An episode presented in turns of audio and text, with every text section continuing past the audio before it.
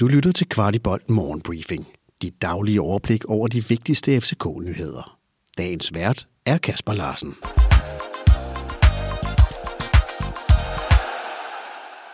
Tirsdag den 29. november. Godt nok er der lang tid tilbage, inden vi skal se bold i parken igen, men derfor bliver man også ekstra glad, når der kommer en kamp oven i Superligaen derinde. For vores pokalkvartfinalekamp 1 af 2 er nu fastlagt til onsdag den 1. marts kl. 20, hvor Vejle kommer på besøg. Er der nogen, der savner sommer og sol? Bedst, som vi står midt i vinterpausen, er datorerne for næste sæson landet, og vi kan fortælle, at Superligaen starter op i weekenden den 21. til 23. juli og afgøres 26. maj 2024. Foråret starter i næste sæson, som det plejer, i midten af februar. Og til lidt status fra VM – Andreas Cornelius startede for Danmark mod Frankrig, men blev udskiftet efter 45 minutter efter et tidligt gult kort og et par efterfølgende frispark. Kampen endte med et nederlag på 1-2 til Frankrig, og med mindre at Danmark slår Australien, vil Corner kunne gå på ferie sammen med resten af FCK-truppen på lørdag. Nelson spillede alle 90 minutter, imens hverken Jonas Vind eller Robert Skov kom på banen for Danmark. Matt Ryan startede for Australien og holdt ren bur i kampen mod Tunesien, hvor Australien vandt 1-0.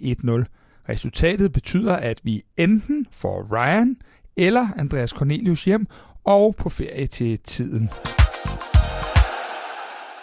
Men netop Ryan ser ud til at forlade FC København efter et kort visit. For Ryans agent Mikkel Bæk fortæller til Tipsbladet, at Ryan skal videre til januar, og han fortæller samtidig, at det hele tiden har været efter planen. Vores sportsdirektør Peter Christiansen benægter ikke, at der bestemt er en mulighed for det. Som Kvartibolt erfarer det, var det et fornuftsægteskab, der skulle sende Ryan til VM og FC København i Champions League. Begge dele lykkes, og nu står FC København så til at kunne score en lille gevinst på et salg, da vi kun betalte ca. 500.000 euro til Real Sociedad. Men dette sætter også gang i spekulationerne om, hvorvidt FC København vil stole på Kalle Jonsson som anden keeper nu, eller hvordan den kabale skal gå op. Dette følger vi tæt efter ferien, når drengene starter op i januar igen. Vi har netop sendt del 2 af vores kæmpe evaluering af efteråret på gaden. Her taler vi en del om de unge talenter, der er kommet frem. Vi kårer også den, der har klaret sig bedst med mere. Du kan finde dem der, hvor du normalt lytter til Kvartibolt. Der finder du også vores lange snak med Jakob Nestrup og Peter Christiansen fra i torsdags. Der kom vi også godt rundt i krone omkring transfer, spillestil osv. Bestemt to udsendelser, der er værd at lytte til, hvis du går rundt med lidt FCK-abstinenser. Og så til en lille U-update. U19-holdet spiller på lørdag den sidste kamp i år, når de møder Silkeborg. Det sker kl. 13 ude på Jens Jessens vej. Dette er en kamp om den direkte andenplads, så har du lidt lyst til stadig at se FC København, så er det altid et besøg værd at se vores unge talenter. U17-holdet mødte FC Nordsjælland i denne weekend, og den kamp endte 4-4. I U17-rækken skal kampene som bekendt afgøres på straffe, og her trak FC København det længste strå. Drengene går på vinterpause som nummer et efter et flot efterår.